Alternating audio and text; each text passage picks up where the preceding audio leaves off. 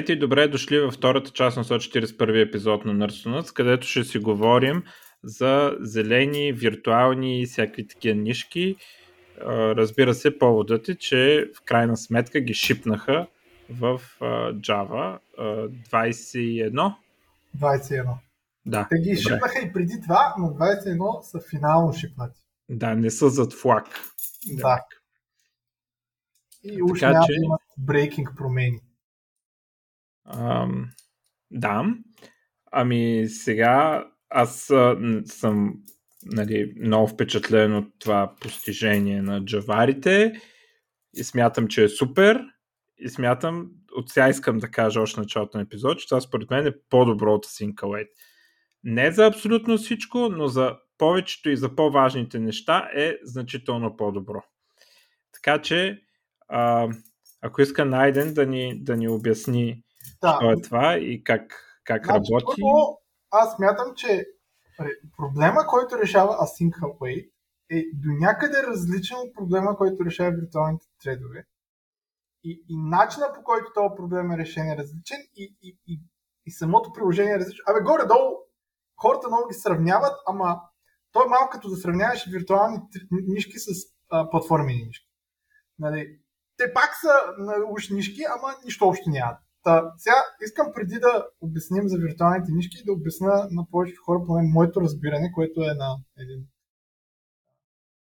средностатистически програмист, а, нали, какво всъщност, какви, какви, какви проблеми всъщност съществуват преди тия виртуални нишки. Сега, от време едно, някои езици са били single-threaded, JavaScript, други езици са много нишкови, примерно Java, C Sharp те, които са многонишкови езици, позволяват да, се, да стартираш платформен тред по всяко време. Платформен тредове обикновено са малък крапър на тред на ниво операционна система и всъщност стартирайки ти платформен тред, ти всъщност стартираш тред на ниво операционна система.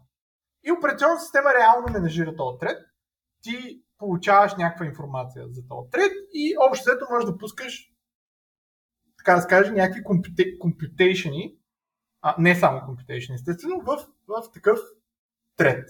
А, и обикновено, нали, колко, колко платформи треда мога да пуснеш, имаш някакъв лимит. Не само CPU лимит, тъй като повечето хора тук много се фащат за това, ами имаш и някакъв memory лимит.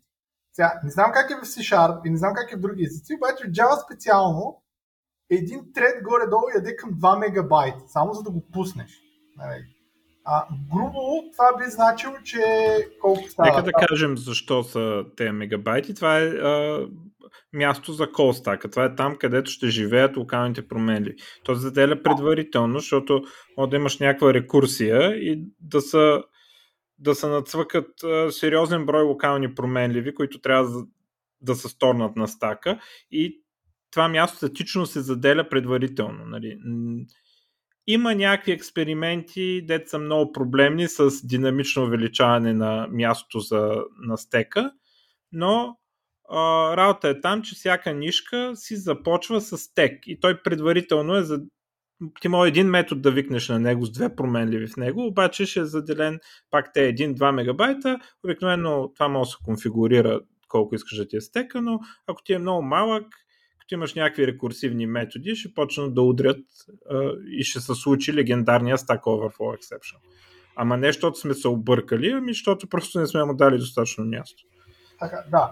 Сега, в принцип, нали, най-често тези мултитред езици, да ги наречем, които използват платформи и нишки, много често се използват за сървъри. Нали, не е задължително да се използват за сървъри, но най- често се използва за сървъри. Да, но измислиха начин, в който всъщност нали, да не си баш така и да, да си сървър, ама да кажем, че а, исторически и .NET и Java и тъна и тъна имат сървъри, които са написани на тези езици и най-често, обикновено, когато дойде някакъв request, се използва на някакъв юзър, който се опитва да аксесне вашия сървър, се пуска някаква платформен, платформен тред, който всъщност да а, обработва този request. Да, ползва се някакъв thread pool, обикновено и съответно има някаква, някаква, някаква оптимизация, която може да но въпросът е, че един сървър, работещ на една машина, има първо заради CPU usage и второ заради меморито, има лимит на това колко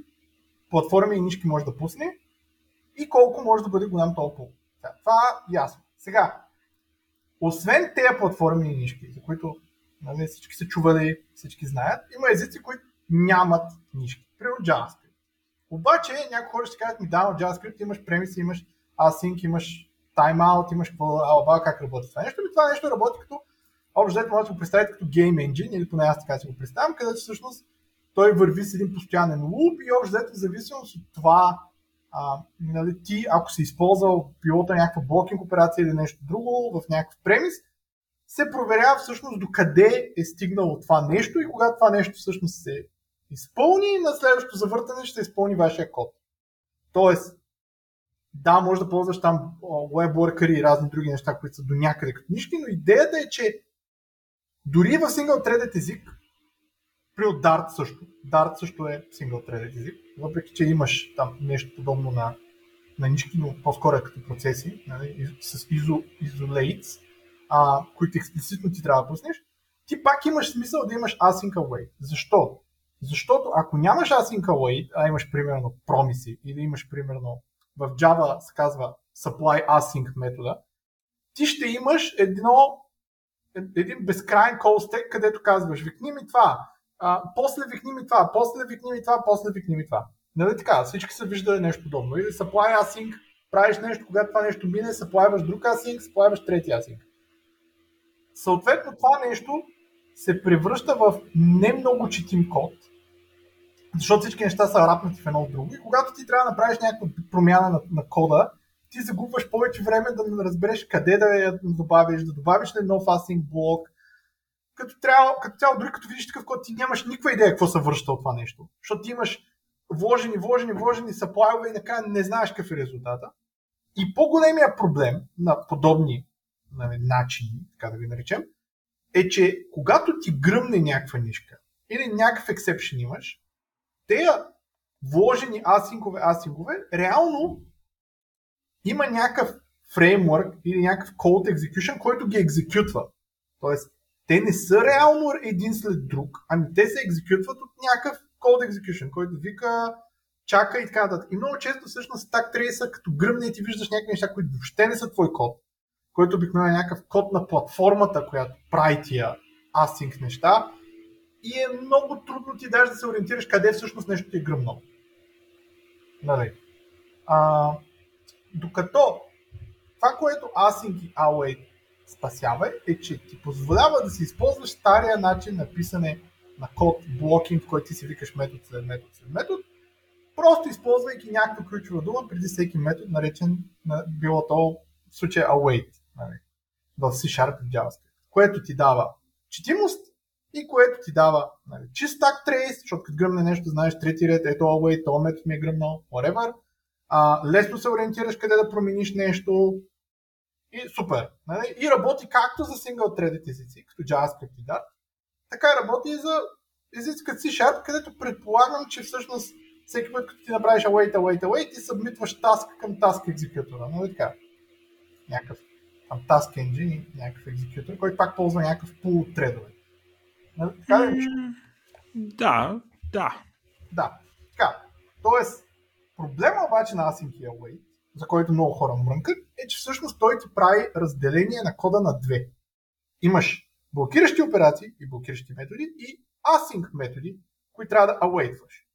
А, първо, че акто ти става грозно, защото, примерно, имаш един и същ метод, read, files, а, примерно, read file content, и имаш read file content async. Единия е блокиращ, другия е async. Единия трябва да го викнеш с await, другия без await. И всъщност твоя проект, като по твоя проект казвам не само нали, да пишеш фреймворк, ами и твоя код на твоя крайен проект имаш функции, които са async функции, в които можеш да awaitваш и функции, които не са async функции, в които не можеш да awaitваш.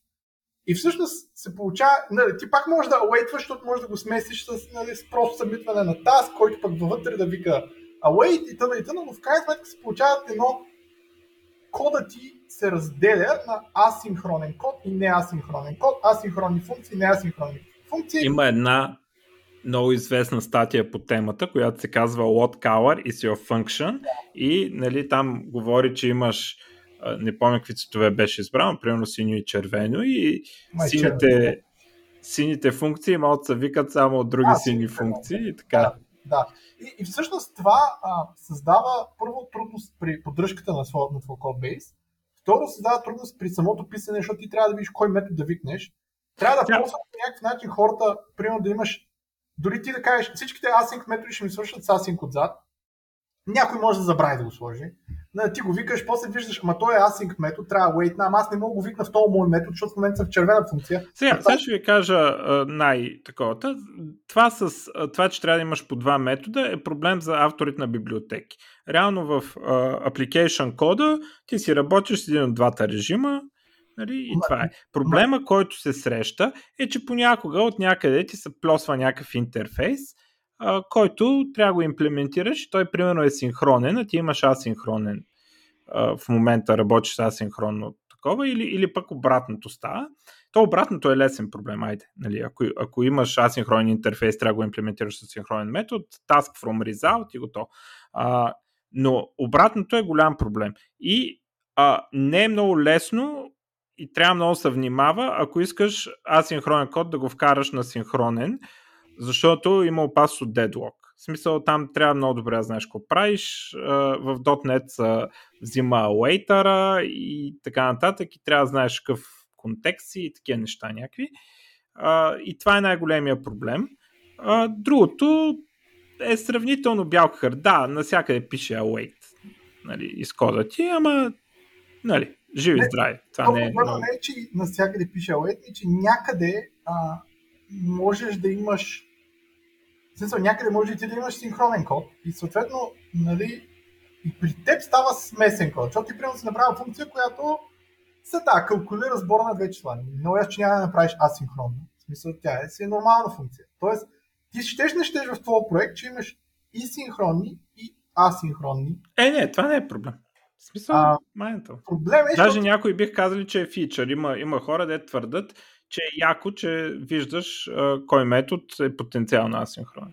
Да, обаче проблема е, че ти всъщност а, в един момент ще почнеш да викаш собствените функции. Те собствените функции, не само в библиотеката, но отново ти трябва да знаеш. Сините функции викат сини функции, червените червени функции. Не, щеш, не щеш, не можеш. Само ще кажа последно. Спомням си, бях в някакъв проект а, с JavaScript. И някакви пичове са направили с JavaScript асинхронна функция, която обаче аз не мога да... Която обаче трябва да се... В тяхния случай те извикват майната му, обаче на мен ми трябва да извикам а, в, в неасинхронна функция. Нали? Тоест, аз трябва да я извикам в, в main функция. В смисъл, аз трябва да извикам on document ready се едно. Защото, примерно, ние пишем някакъв, някакво jQuery. И смисъл, това създава, така да се каже, някакъв а, хесъл и, и някакъв unhappiness на, на теб, като пишеш код. В крайна сметка, async и await е супер от гледна точка на това, че като си видиш кода, ти знаеш кое чака за а, кое е синхронно, кое е асинхронно, кое изчаква, кое не изчаква, но проблема е и може да се използва както при single threaded езици, така и при не single threaded езици, но проблема е, че крайна сметка ти разделя кода на две. Сега, преди да минем към виртуални green тредове в Java, ще кажа само следното нещо. В Java green тредове има от силно първата версия на Java. Може би преди да има платформени тредове или може би когато е имало платформени тредове. В Java green тредове се наричат тредове, които не използват платформените тредове и доколкото знам исторически, те са били създадени за девайси, които нямат мишки, било там някакви стари телефони или а, някакви стари handheld девайси, които обаче ти искаш да имаш код, който работи с нишки да работи на тях. И всъщност тези green тредове там са нещо като емулация на платформени тредове, която се случва в single threaded environment. Okay? Така, тези green тредове съществуват от 96-та година и затова 20, Java 21 не се наричат green тредове и затова в Java не се наричат green тредове.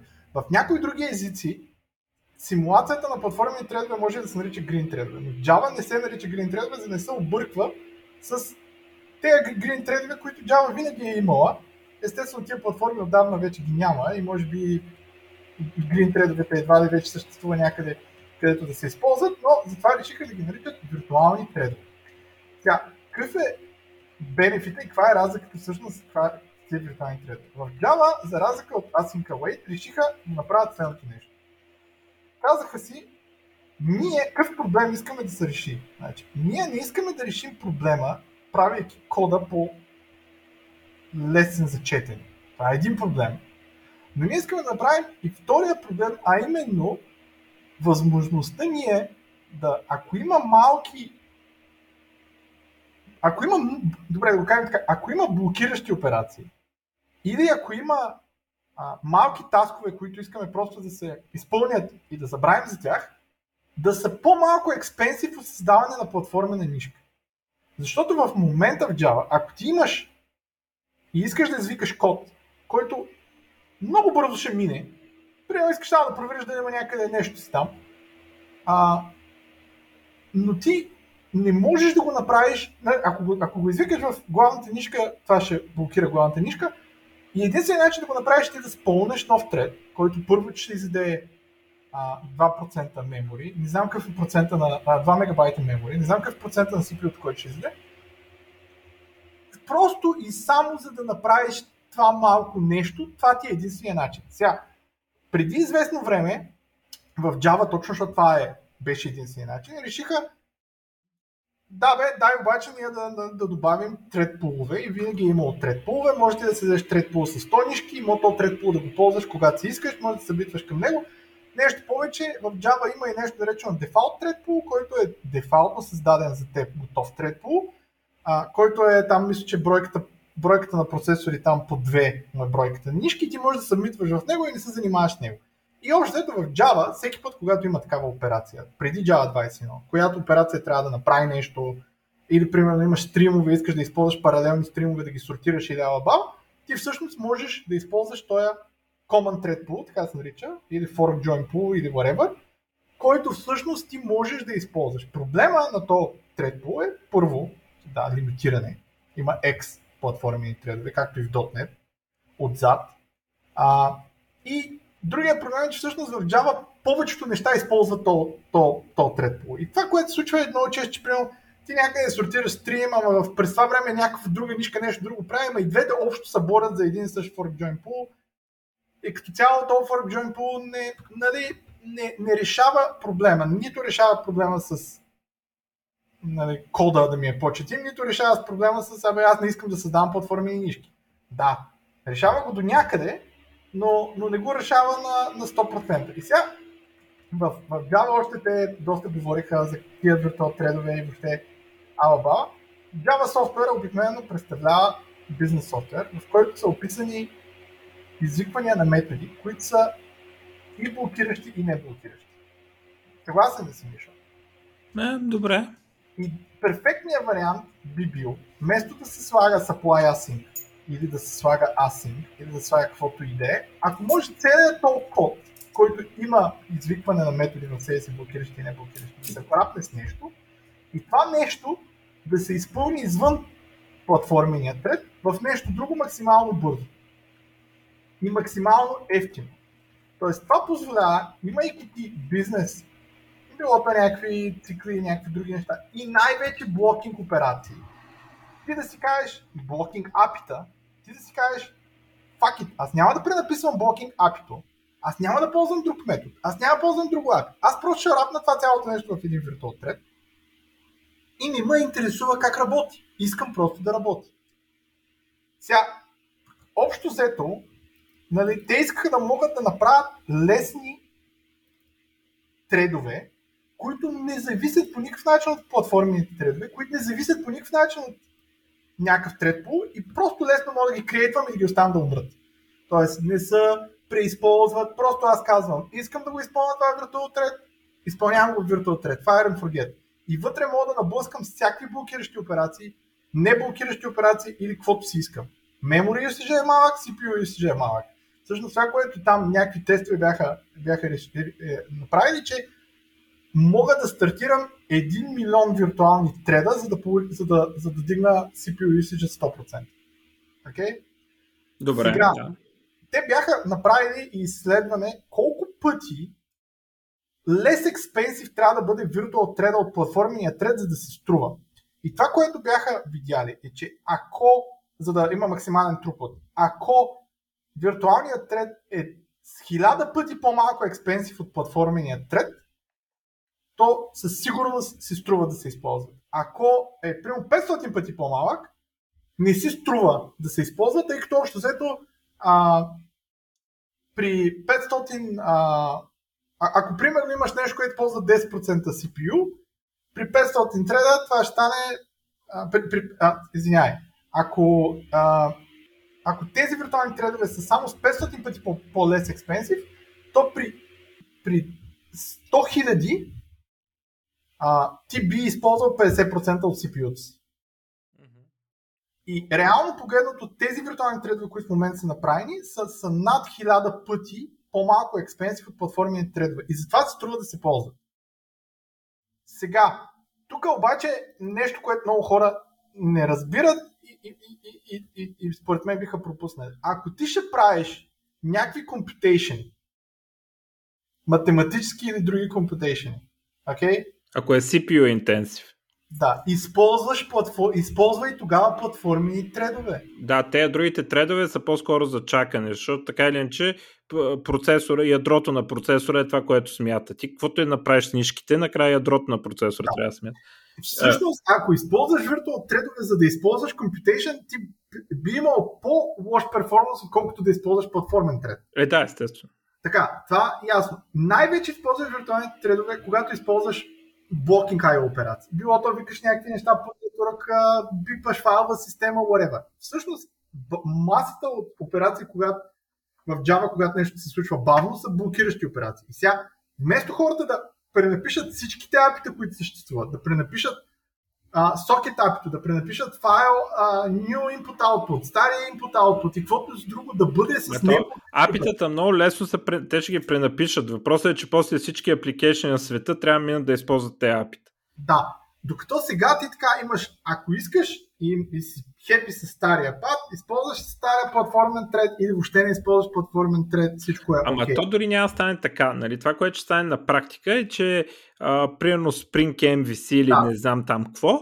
а, те ще си променят имплементацията и там, където на request преди са палили нишка, сега ще палят виртуална Точно. нишка.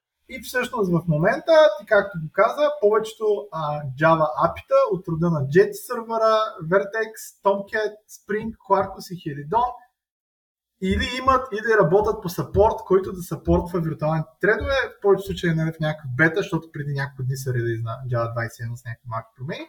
И всъщност ти реално в твоя си код рядко би ползвал въобще виртуални тредове, освен ако ти не пишеш някакъв фреймворк или някакъв сървър.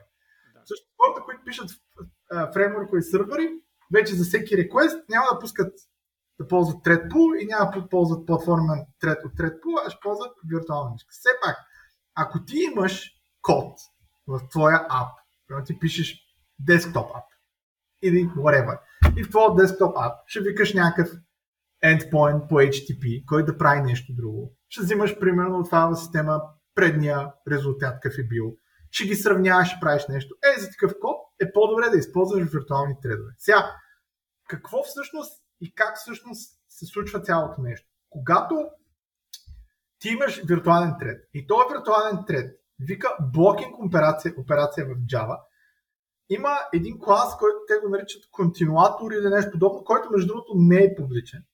Но този клас, общо взето, в момента в който се извика блокинг операция, този клас общо взето джойнва и това, което се случва е да копира контекста на текущия тред в хипа.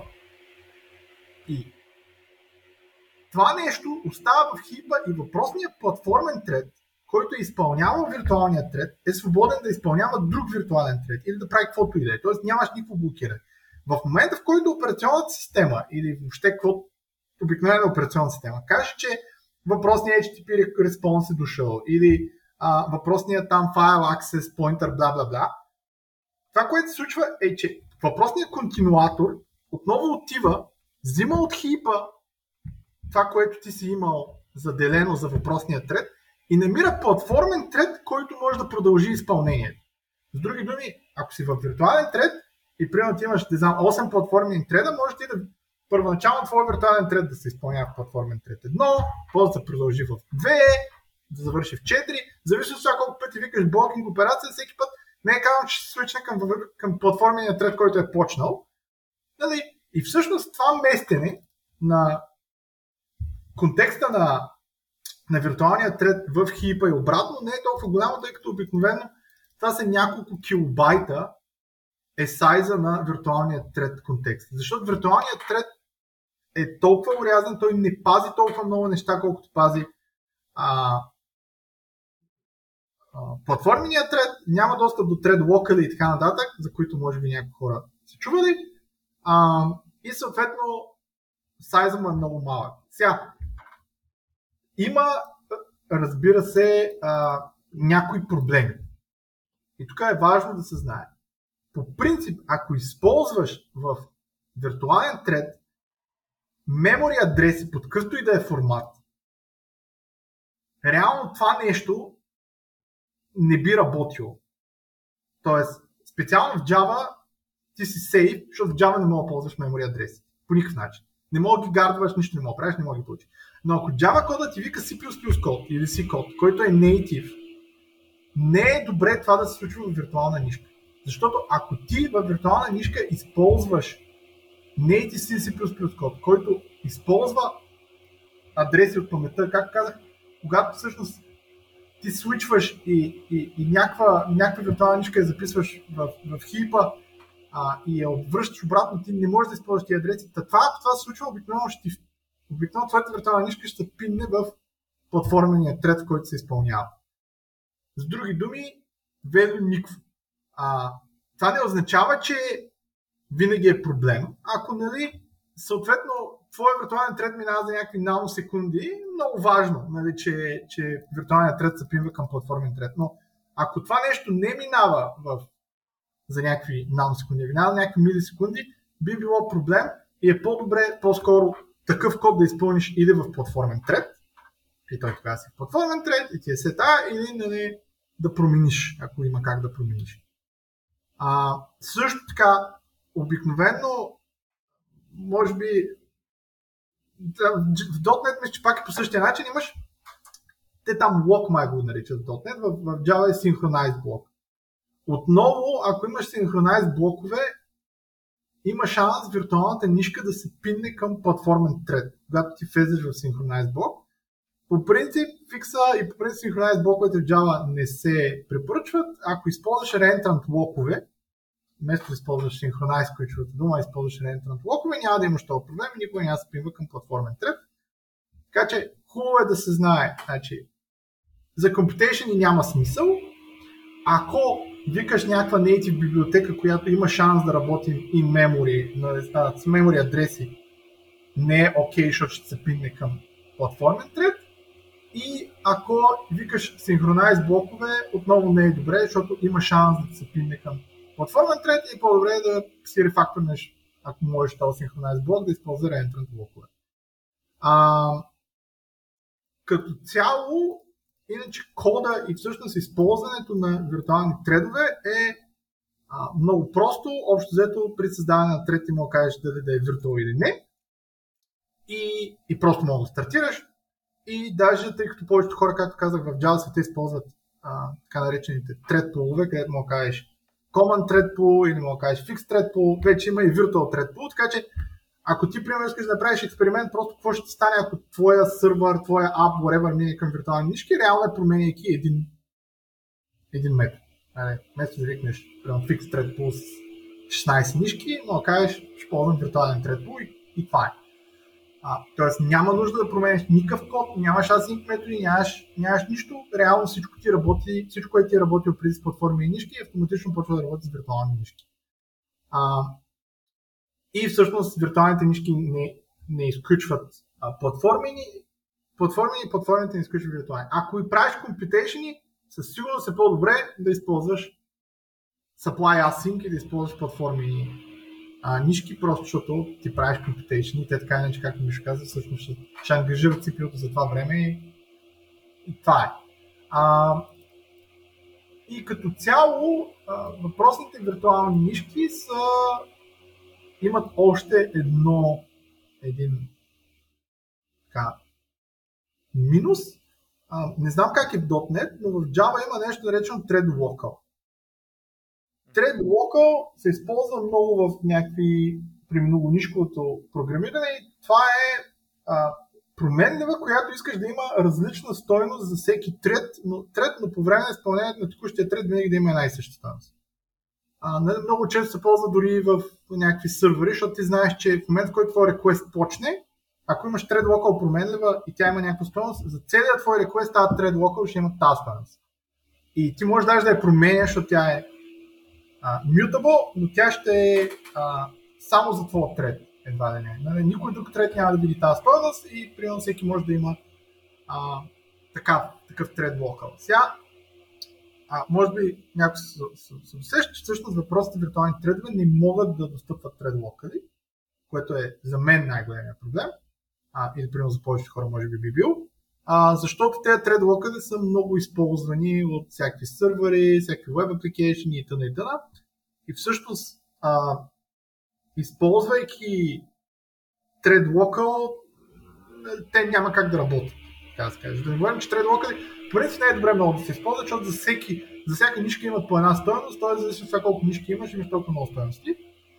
Има нещо наречено а, Scope Variable, както бяха нарекли, само да видя, а, като альтернатива която нали, не е баш альтернатива, но идеята е, че при стартиране на виртуален тред ти можеш да подадеш стойност на read, на immutable, променлива, чакай да видя само как се казваше. Някакъв скол беше.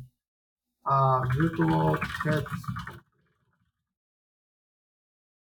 scope values, нали? Добре.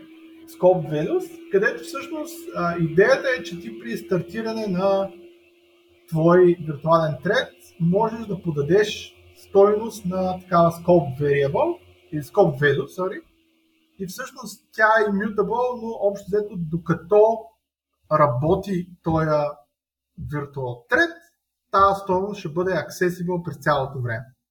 И всъщност идеята е, че ти ако имаш в случая, примерно имаш thread local, и, и в момента викаш платформени тредове и тези платформени тредове имат достъп до този тред локал.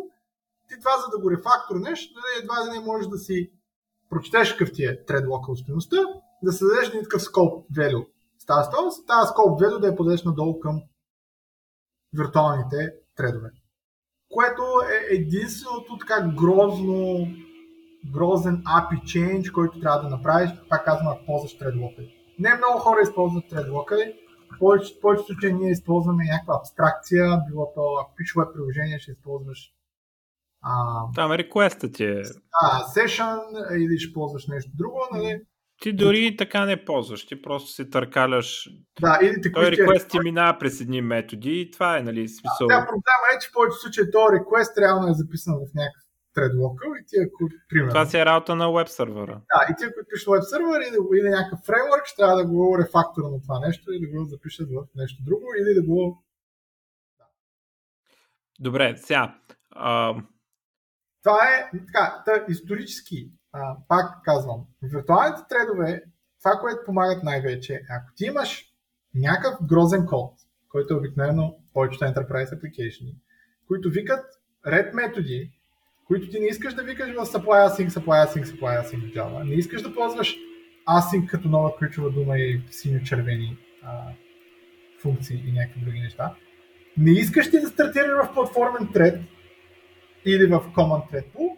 Това е една lightweight альтернатива, където ти можеш да ги стартираш в virtual thread, да си го представим task, който е fire forget, който има всички методи, които има и нишка. Може да го стартираш, може да джойнва, може да чака друг да се случи. Всичко, което мога да направиш с thread, мога да направиш с Virtual Thread. Всички методи, които има thread, го има и Virtual Thread. Единствената разлика е, че а, нормалният thread може да бъде Demon Thread и не Demon Thread. което означава, че може да, така се каже, когато спре главния, главната нишка, може да, да се килне веднага или да, така се каже, да остане да се изпълнява. А, ако е в, в, ако е демон тред, мисля, аз отдавна не съм писал такива, в виртуалните нишки нямаш, нямаш демон тред и не, не демон тред. А, не, не можеш да сетнеш дали един, един тред е демон или не. Това е. Смисъл метода, общо нищо не прави. Ако си променил треда да е демон тред. Добре.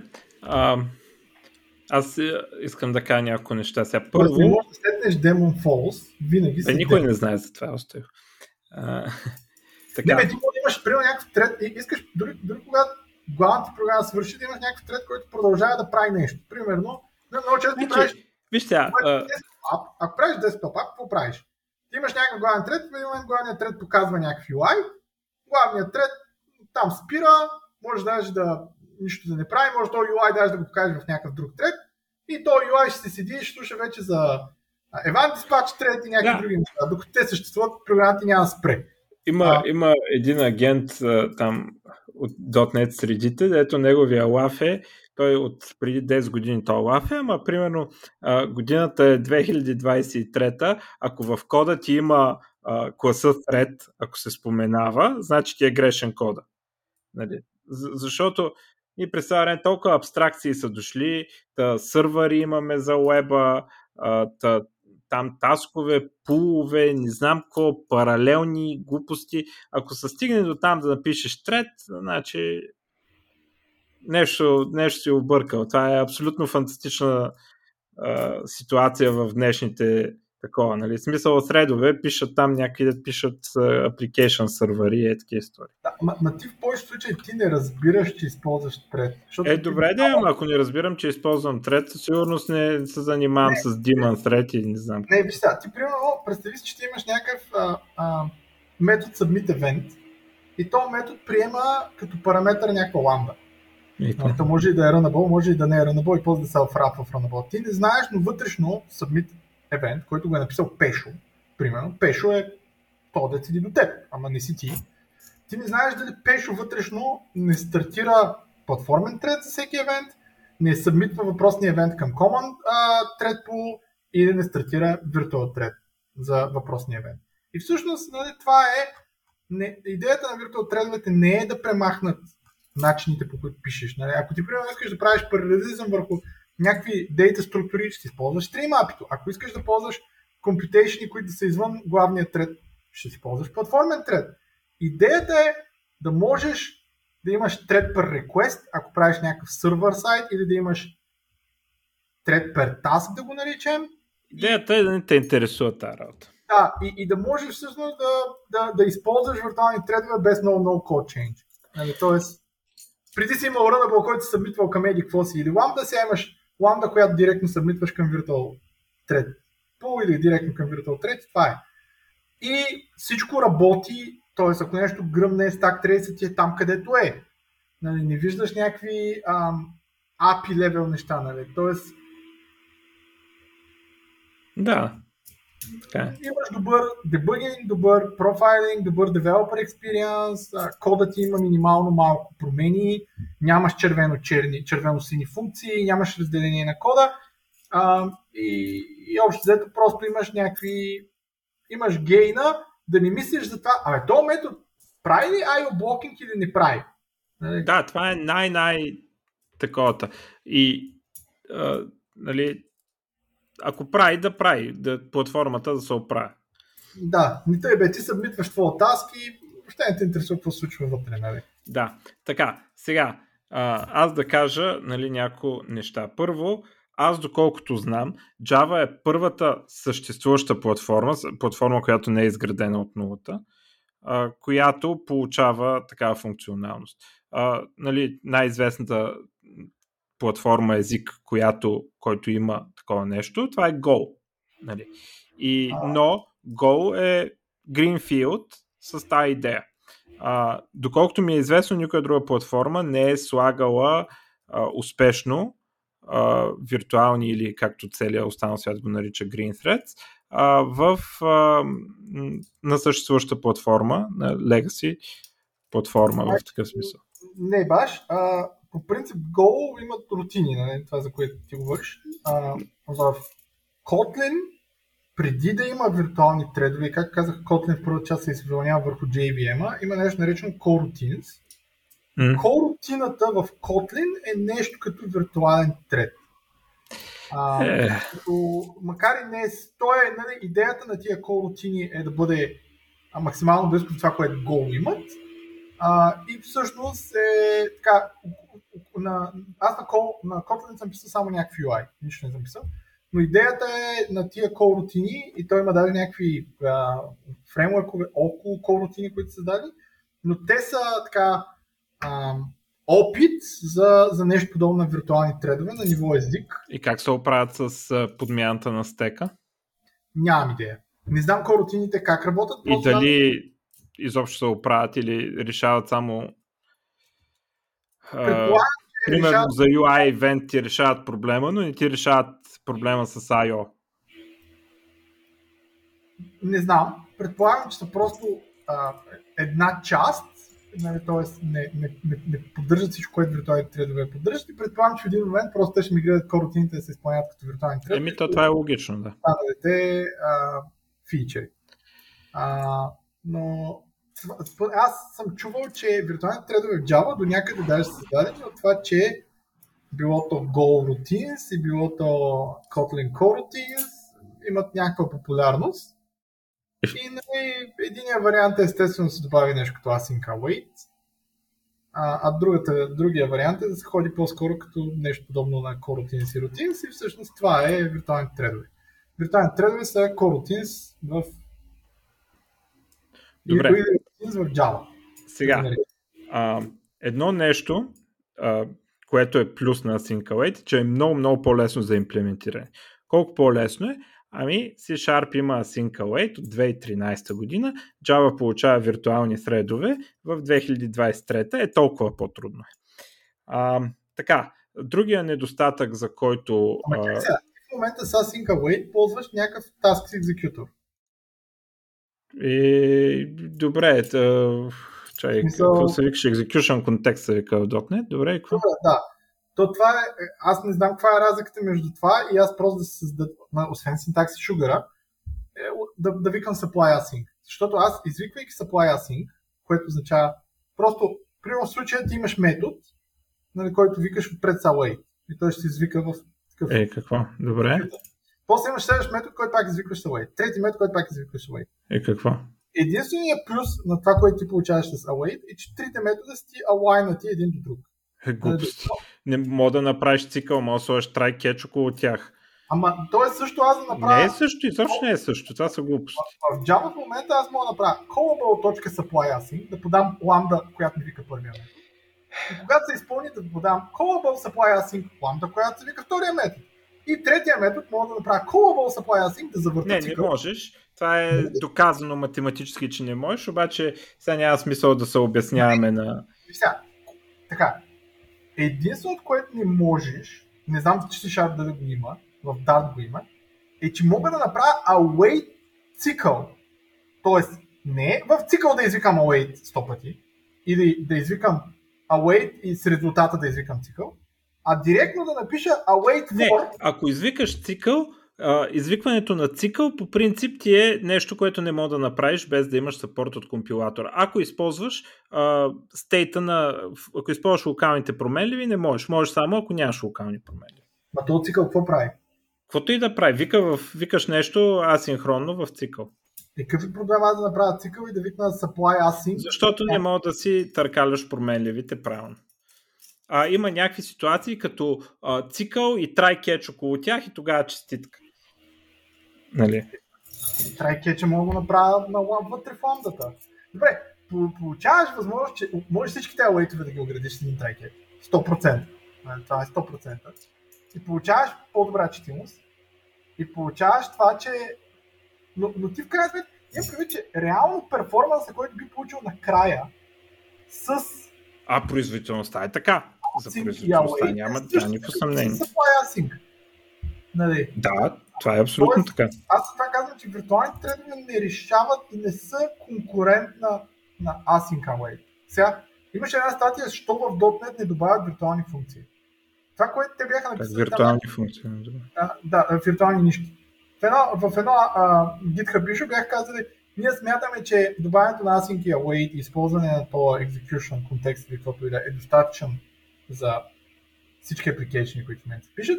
Ако видим, че виртуалните тредове в други платформи имат много голям перформанс гейм, можем да реевалуейтнем нашия Не, decision. съвсем друго е идеята. Написали. Мога да реевалуейтнем Това е отворено пред мен, за което говориш в момента.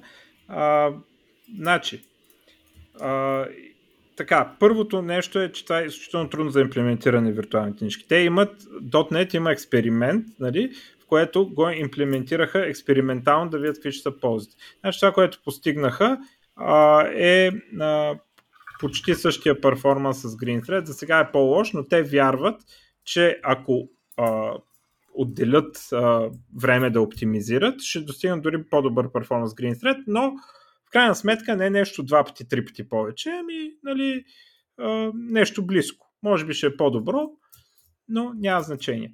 А, така, сега, в .NET естествено има недостатъка, който нали, го няма в Java, а, че а, вече има Async Await.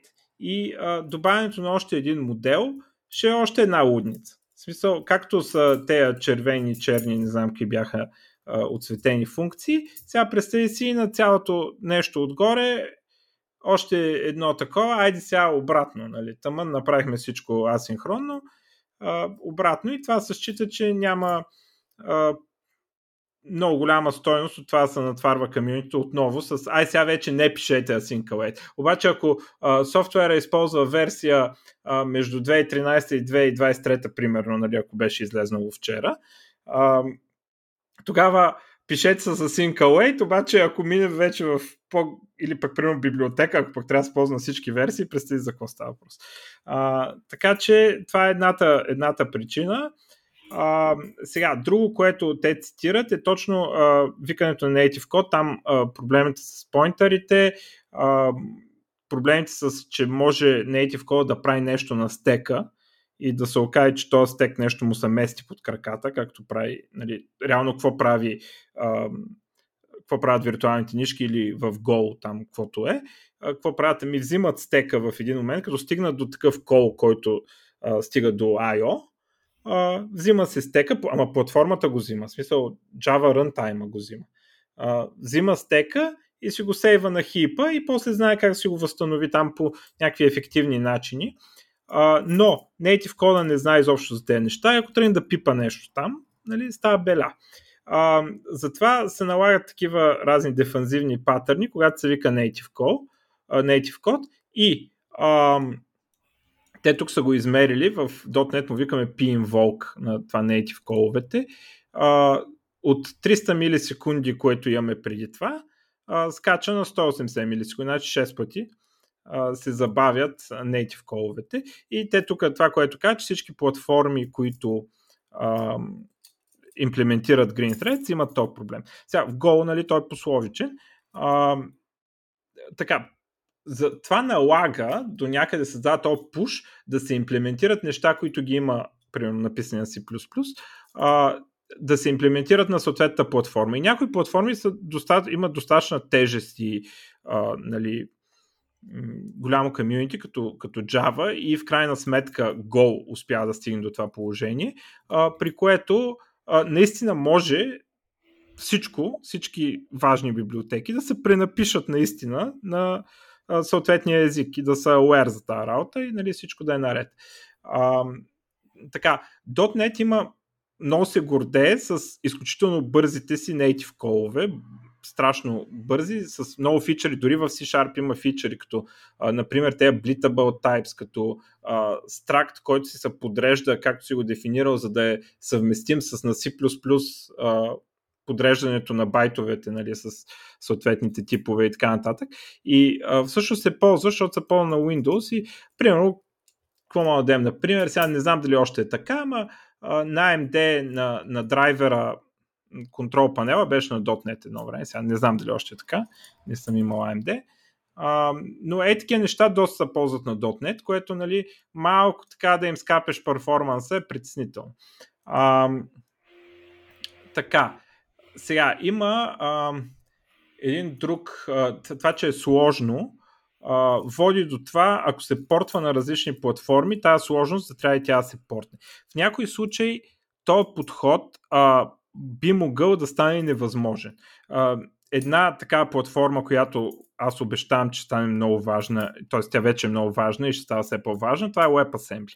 Сега, това защо би било проблем да се имплементира това нещо на WebAssembly? Защото WebAssembly браузъра, поне в момента, както е имплементацията, не ти дава достъп до, до call Тоест, ти имаш call stack, компилирал си WebAssembly до, до нещо, то се изпълнява с някакъв call stack, а, но ти нямаш програмен достъп до този call stack, не можеш да гавриш с него. И а, съответно, ако Java трябва да се портне на WebAssembly, трябва да се портне виртуалните нишки, не съм съвсем сигурен какво точно ще прави, защото а, текущата имплементация това прави, нали? Взима стека и го сейва някъде. Само, че yeah. в WebAssembly ти не мога да пипаш така стек. Не, не е по този начин, не е по е, това е паметта, земи я и я копирай някъде. А, нали, може би, може самата виртуална машина да си траква какви променливи има и да си ги прекопира, това пък ще забави другите кейсове, не знам. Ще видим там как ще се ориентира, докато в същото време а, нали, Async Await, то няма кога да се портва, то е портното. Нали? В смисъл, компилатора го е направил вече. А, така, но най-честия случай, заради който се ползват такива неща, по принцип е а, веб сервер който иска scalability, не иска да губи тази памет а, и то перформанс по принцип, защото то памет и перформанс до някъде в съвременните компютри са свързани. Защо? Защото а, има кеш локалити, т.е. процесора има ограничено количество кеш и ако трябва често да сваля и да качва различни неща в него, това е проблем. Нали? И а, Тоест, получаваме едно по-голямо scalability. Ако сървъра ви е можел да, да се оправя с а, примерно 1000 реквеста в секунда а, на, а, с нормални нишки, с платформ threads, а, като се пуснат виртуални нишки, ще може примерно 100 000 реквеста в секунда да обработва. Нали, ако съответно там базата данни може да ги издържи, но това е друга тема. А, и това е най-често, което се търси. И за този кейс, за този случай, Green Thread са невероятни, защото ти просто не занимаваш програмиста. Дори в момент това, което ще стане е, че ще си апдейтнат там а, фреймворци, application сервери и каквото е на Java и буквално старите приложения ще, ще им се увеличи throughput. Без програмисти нищо да правят. Идеята е да се увеличи типата на сървъра и твоето приложение е реално автоматично и то. Да. А, като както казвам Мишо, нали, гола е в крайна сметка по-добър трупут и по-малко мемори. Защото особено на клауда също това е важно. Нали, колкото по-малко мемори, т.е. С колкото по-малко мемори имаш толкова по-добър трупут, толкова по-добре. Да. Това означава, че имаш по-малки нодове в клауда, които получават по-добър трупут. Реално погледнато, дори ти като application developer това не те е бе, защото ти си пишеш там Spring Controller и Alabama и сървъра се оправя отзад. Да, и, и това е за този кейс е просто невероятно. Но, както казах, ако сега, примерно, нали, .NET вече е портнат на Blazor и там ни трябва sync await, нали, да си правим там някакви Ajax request и така нататък, като се кликне бутона. А, и тези неща, ако тези неща, не, по принцип, те са възможни с виртуални нишки, обаче а, не знам, значи не, не, поне не е възможно по този начин. Нали? Няма, не, няма да е възможно за Java да си вземе имплементацията на виртуални нишки както са сега и да е портне на WebAssembly. Не знам дали има измислен начин. Аз не знам защо това толкова те бърка. Те винаги му кажат, при в WebAssembly не работят виртуалните нишки. Е, да, ма, трябва тогава да си... Тогава се връщаме на онова с, как му викаш, екзекютор ли, какво беше? А, с пулъде. Ми да, Ма ще не, трябва да си правиш callbacks. Няма прави, защото това е цялата работа. Както на времето 96-та година още, ако случайно платформата не поддържа нормални тредове, когато ти ползваш нормални тредове, те автоматично работят като green тредове, то по същия начин ще работи. Ако ти използваш виртуални тредове и платформата, на която не поддържа виртуални тредове, той ще използва Common Thread по екзекютора и просто те я бъде.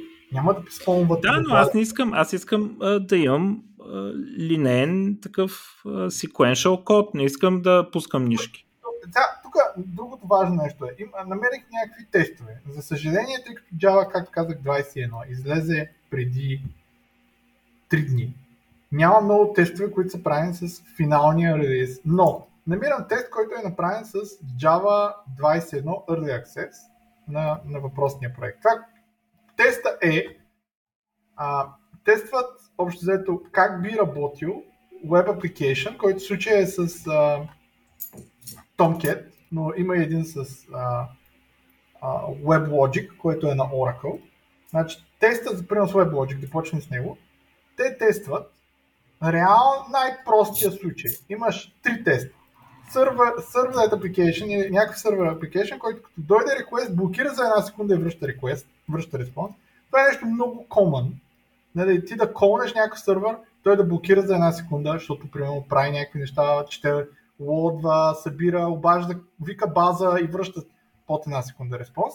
Втория тест е същия, само че блокира за 2 секунди. И третия е а, така, третия получава третия, доколкото виждаме, няма много значение. Пак е за 2 секунди. И сега това, което те са направили, то тук е Stateless EGB, демек просто са направили тест за EGB, но не е толкова важно. Но това, което те са направили, тест на максималния труп, трупот, което чари request per second, на първия тест и на втория тест. На първия тест, който всеки request чака за една секунда, максималният трупот на WebLogic 14 1.2, там написано да се на какъв хардвер, whatever, е 211 реквеста per second. Mm. С платформени нишки 211 реквеста per second е максималният трупот или request per second. С платформени нишки, ако всяка нишка чака по една секунда. С виртуални е 1000 реквеста per second. 1018. Това е 383% по-добър перформанс. Аз даже повече бих очаквал. Така, следващия тест, който е с направи е с 2 секунди. Той чака повече. Колкото повече чака, толкова по-добър би бил процента. В случая при 2 секунди изчакване на същия този сервер, request per second паднат на 87 с платформи нишки от 211, защото повече платформи нишки чакат. А с виртуални тредове падат на 508, което обаче е 483% импрувмент на трупата. Сега, друг тест, който видях е някакъв, а, ползвали се с Apache Tomcat, а, където общо взето, сега тук не съм го чел това, защото току-що го намерих, но Apache Tomcat, това, което те виждат е разликата между виртуални тредове и нормални тредове при, сега не знам какъв им е теста, може би не чакат, ми не знам какво правят, но може би просто връщат whatever, но при до 100 000 реквеста през секунд няма никакво значение, много малко значение има, така да го наречем, дали използваш виртуални или не виртуални е, тредове. 100 хиляди са много, бе. това нещо съмнително. Еми, при 100 хиляди и малко над 100 хиляди се изкарат. Въпросът е, че в този момент, при малко над 100 хиляди, ти удриш лимита на максимално много тредове, които мога да имаш. И съответно, ако продължиш с нормални тредове, ти повече няма как да получиш по-добър трупот. Докато с виртуални тредове, макар и бавно, все пак има увеличение на трупота и нагоре, просто защото не си ударил, така да се каже, лимит. По-интересен резултат, който намерих на Java 17, което беше първата версия, на която, а, на която бяха а, пуснали а, така да речения Project Moon, е следният тест. Симулират фронтенд сервис, който вика три бекенд сервиса. Authentication, Authorization и Database Access. За тъпотия, нали, за простота, са направили всеки бекенд кол да чака по една трета от секундата. Тоест, общо са 3 секунди. Само ще са 3 кола in succession. И пробват как това ще работи с платформени тредове, с виртуални тредове и с асинхронно програмиране. Всъщност показва се как изглежда секвенс диаграмата и с платформени тредове, и с асинхронни и с а, виртуални тредове. Написали се, че са тестове на Amazon EC2 с 16 гигабайта RAM и тъна и тъна и тъна. И са написали още дето какви са цялото нещо. това, което се вижда, написали са какви са и данните, които получават като Ало? Да, тук съм слушал. Аз забих обаче. Написали са и данните, които получават като а, питон резултат.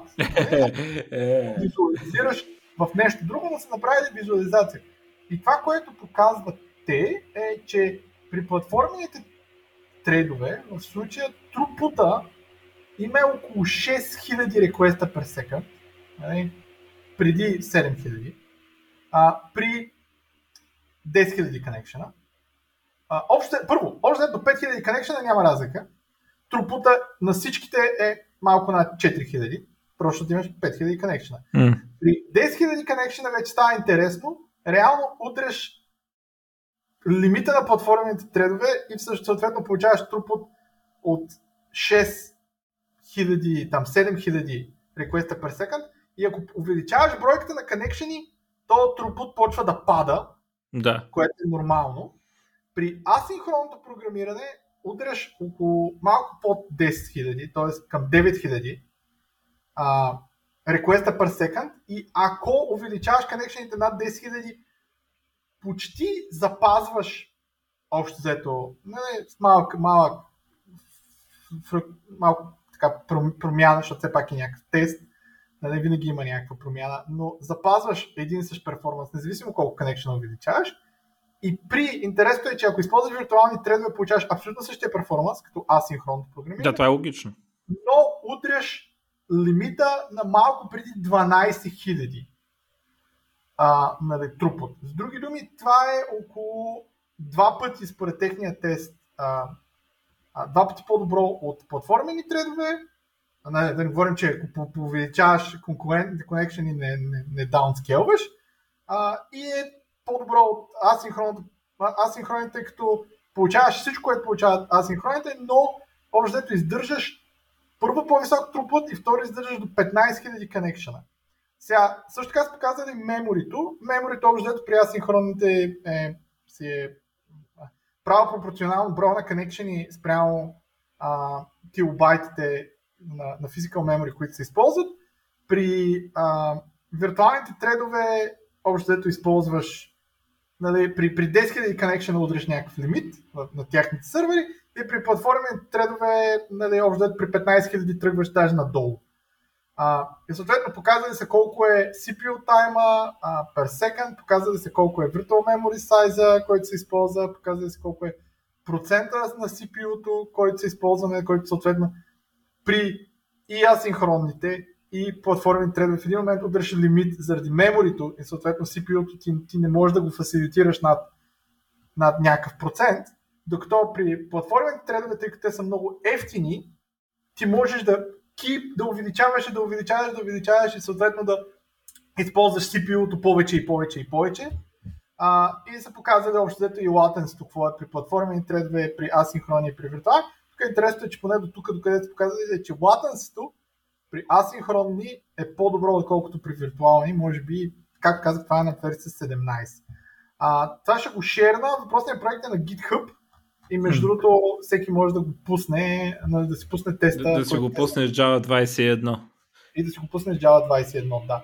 А, но в крайна сметка, нали, това, което се вижда поне за мен, ако, се, ако, се, ако те грижа и за мемори, и за трупот, е, че със сигурност ще получи много по-добър трупът, използвайки виртуални тредове, но до един доста голям момент и асинхронното програмиране, макар и в Java грозно, в .NET не грозно, би ти, довел, би ти довело до много добри резултати, много по-добри от просто използване на, в случая на платформени тредове на ниво сървър, говорим. Нали? Сега чисто, чисто логически би трябвало Green Threadове да са само малко по-добри от от асинхрон. Ама то зависи.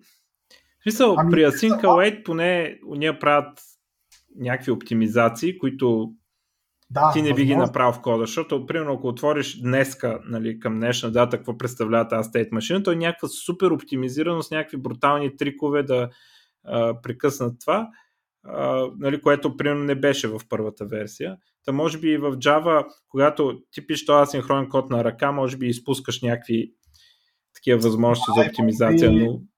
Не са направени, но на теория пак могат да се направят. Нали, все пак, но, но в крайна сметка. Ама да. не, то виртуалните тредове, то е очевидно най-чистото. Просто защото си взимаш директно цялата памет от стека и така. За мен, между другото, може би най... Така, аз като един мързъл, а, може би най-правилно би било, а, или, или може би не знам как да го нарека, не знам дали да е правилно или не, е да е както е в Java, случая с виртуалните. По-скоро, айде да кажем, както е в .NET, имаш async и await. Обаче в момента, в който ти awaitнеш метод, който извика блокинг операция вътре, без теб да те е бей да те интересува, да работи като виртуален тред, и в момента, в който ти не извикваш блокинг операция, правиш само компютации, да работи като платформен тред върху някакъв тред пул.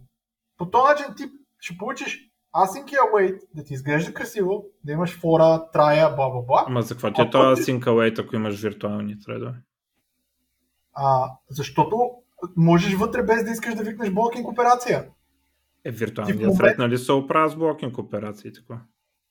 Ма async await не се оправя. Ако аз викна await метод А, Да, бе, ама за какво ти е sync await, ако имаш виртуални тредове? Това те питам.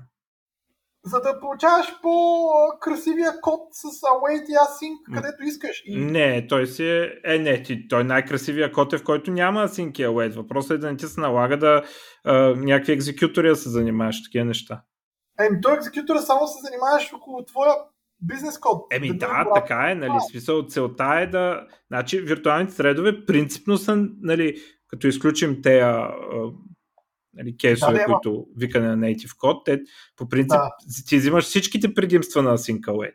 То, Еми да, ама първо, ако случайно само ги ползваш за компютация и няма смисъл от това, е, ти би, малко би загубил. И второ, ама няма как да стане това. няма как да знаеш native кода, който викаш, защото ти ползваш някаква native библиотека. Примерно ползваш Win32 DLL и си викнал някакъв, някакъв мет на Win32 DLL или примерно си в Android и викаш някакъв native.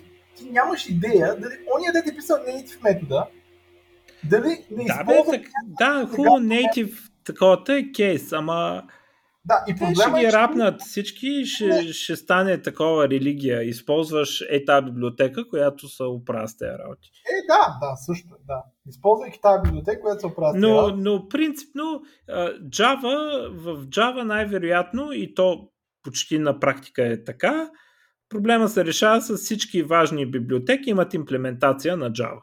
И готово, решихме го. Няма драма.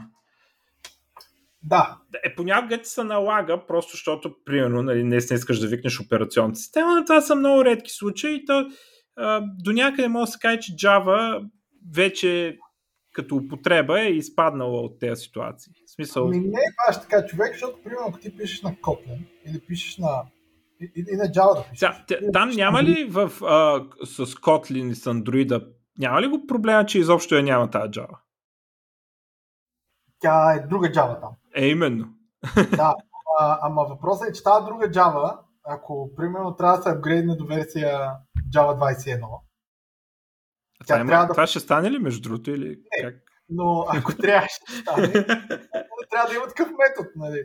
А, ма, ма заеби Kotlin и Java, друг пример исках да кажа. Kotlin нали, в, в Android ти много често викаш някакъв native метод, защото ти трябва native метод на Android.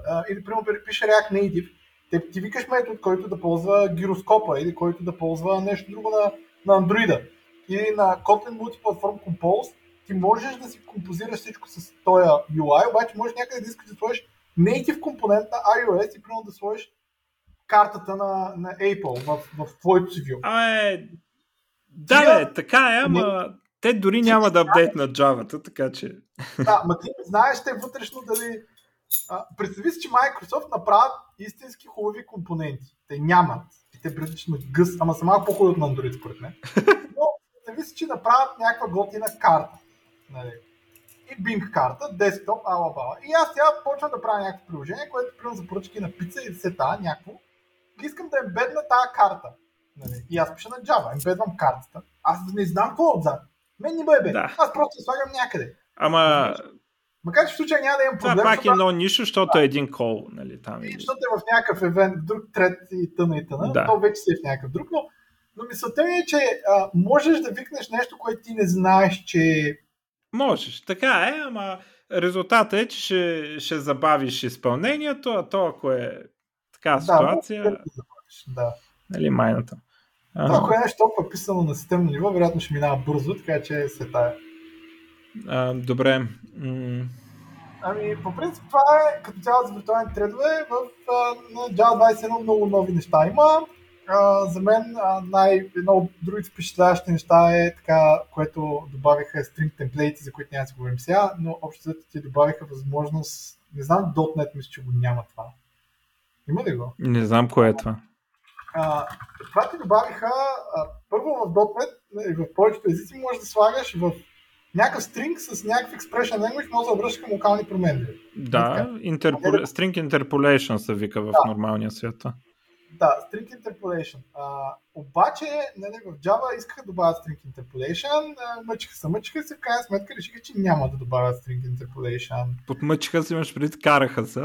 И... Караха се. Да. сега добавиха нали, следващото нещо, което се казва string темплейти, които ти позволяват да се билднеш с твой си темплейт процесор. И всъщност пред стринга, независимо от две точки или три точки или whatever, ти можеш да сложиш името на своя а, Мгм. процесор. И примерно можеш да сложиш в, в случая STR, слагаш STR точка и след това да си викаш стринга и вътре работи string interpolation. Обаче ти примерно можеш да направиш row, нали, row е все едно по дефалт и вътре Мгм. не работи string interpolation. Може да направиш JSON точка и вътре като е string, било с една кавичка или с три кавички, ако искаш да е multiline, и вътре работи примерно JSON процесор, който escape Трябва да видя това как работи. А, и ти можеш всъщност да си направиш нали, на теория даже GSX за React а, такъв а, процесор, който вътрешно ти да си имаш собствена структура вътре на да ембедваш XML или да ембедваш React код и примерно като се обръщаш към React с двете, то не към React, ми към JavaScript с две щупени скоби, нали, така, с тия кръгли скоби два пъти, всъщност да се обръщаш към локални промени, ако искаш. Та всъщност това е доста интересно, че ти всъщност можеш да добавяш такива string темплейти процесори а, и да си добавяш, така да се каже, всякакви процесори, каквито пожелаеш. Може да правиш процесор, който стринговете ти вътрешно да ти сменя и да ти ги прави а, мултилингвал. Самите стрингове вътре. Да, разбрах. Да, да, да. Защото ти може да си напишеш какъвто искаш код, реално. Да, ти можеш да напишеш какъвто Да. код в твоя процесор. Нали? Така че всъщност това според мен е нещо, което има нали, доста доста... Ми, трябва да видя как работи. .NET има много подобни неща, но, но не съм 100% сигурен сега. Не, от това обяснение не мога да загрея колко много при, дали прилича или не прилича и дали е същия подход или не е същия. Малко ми е трудно. Но има готини неща и между другото първоначално само ще кажа, че в Dart, аз защото следа до някъде Dart езика, те добавиха някакви нови неща в Dart. Март месец, не знам. И, и сега някои от нещата, които добавиха в Dart, пък сега се появяват в Java, нали, труда, например, underscore за когато имаш патърн матчинг и някаква част не те интересува или нещо друго. Та, Да. so, да, Добре, айде да не, да не го правим толкова за Java. Сейчас ще ликна а, двата а, теста. Ще линкнеш, това ми го кажи след това, защото... Казвам за хората, които слушат, за да може, ако искате да, Да. се цъкнете и ако искате да си изпълните всъщност а, кода на Java Това 17. при положение, че не съм забравил да добавя линковете в блокпост. Да. Ако, сте- ако Миша е забравил да добави линк. Да, пишете на найдем в Дискорда и между другото всички да влезат в нашия Дискорд. А, който го има линкнат на сайта горе в дясно. Да, и всички да дойдете на конференцията. И на конференцията всички да дойдат. Polyglot Ето, for Web. другото, Има лекции и за Dart, има лекции и за Kotlin, така че не е само JavaScript. И всъщност даже може да видите някои от async нещата в Kotlin и в Dart. Добре, айде да приключваме тогава. Добре. Айде, Айде. чао.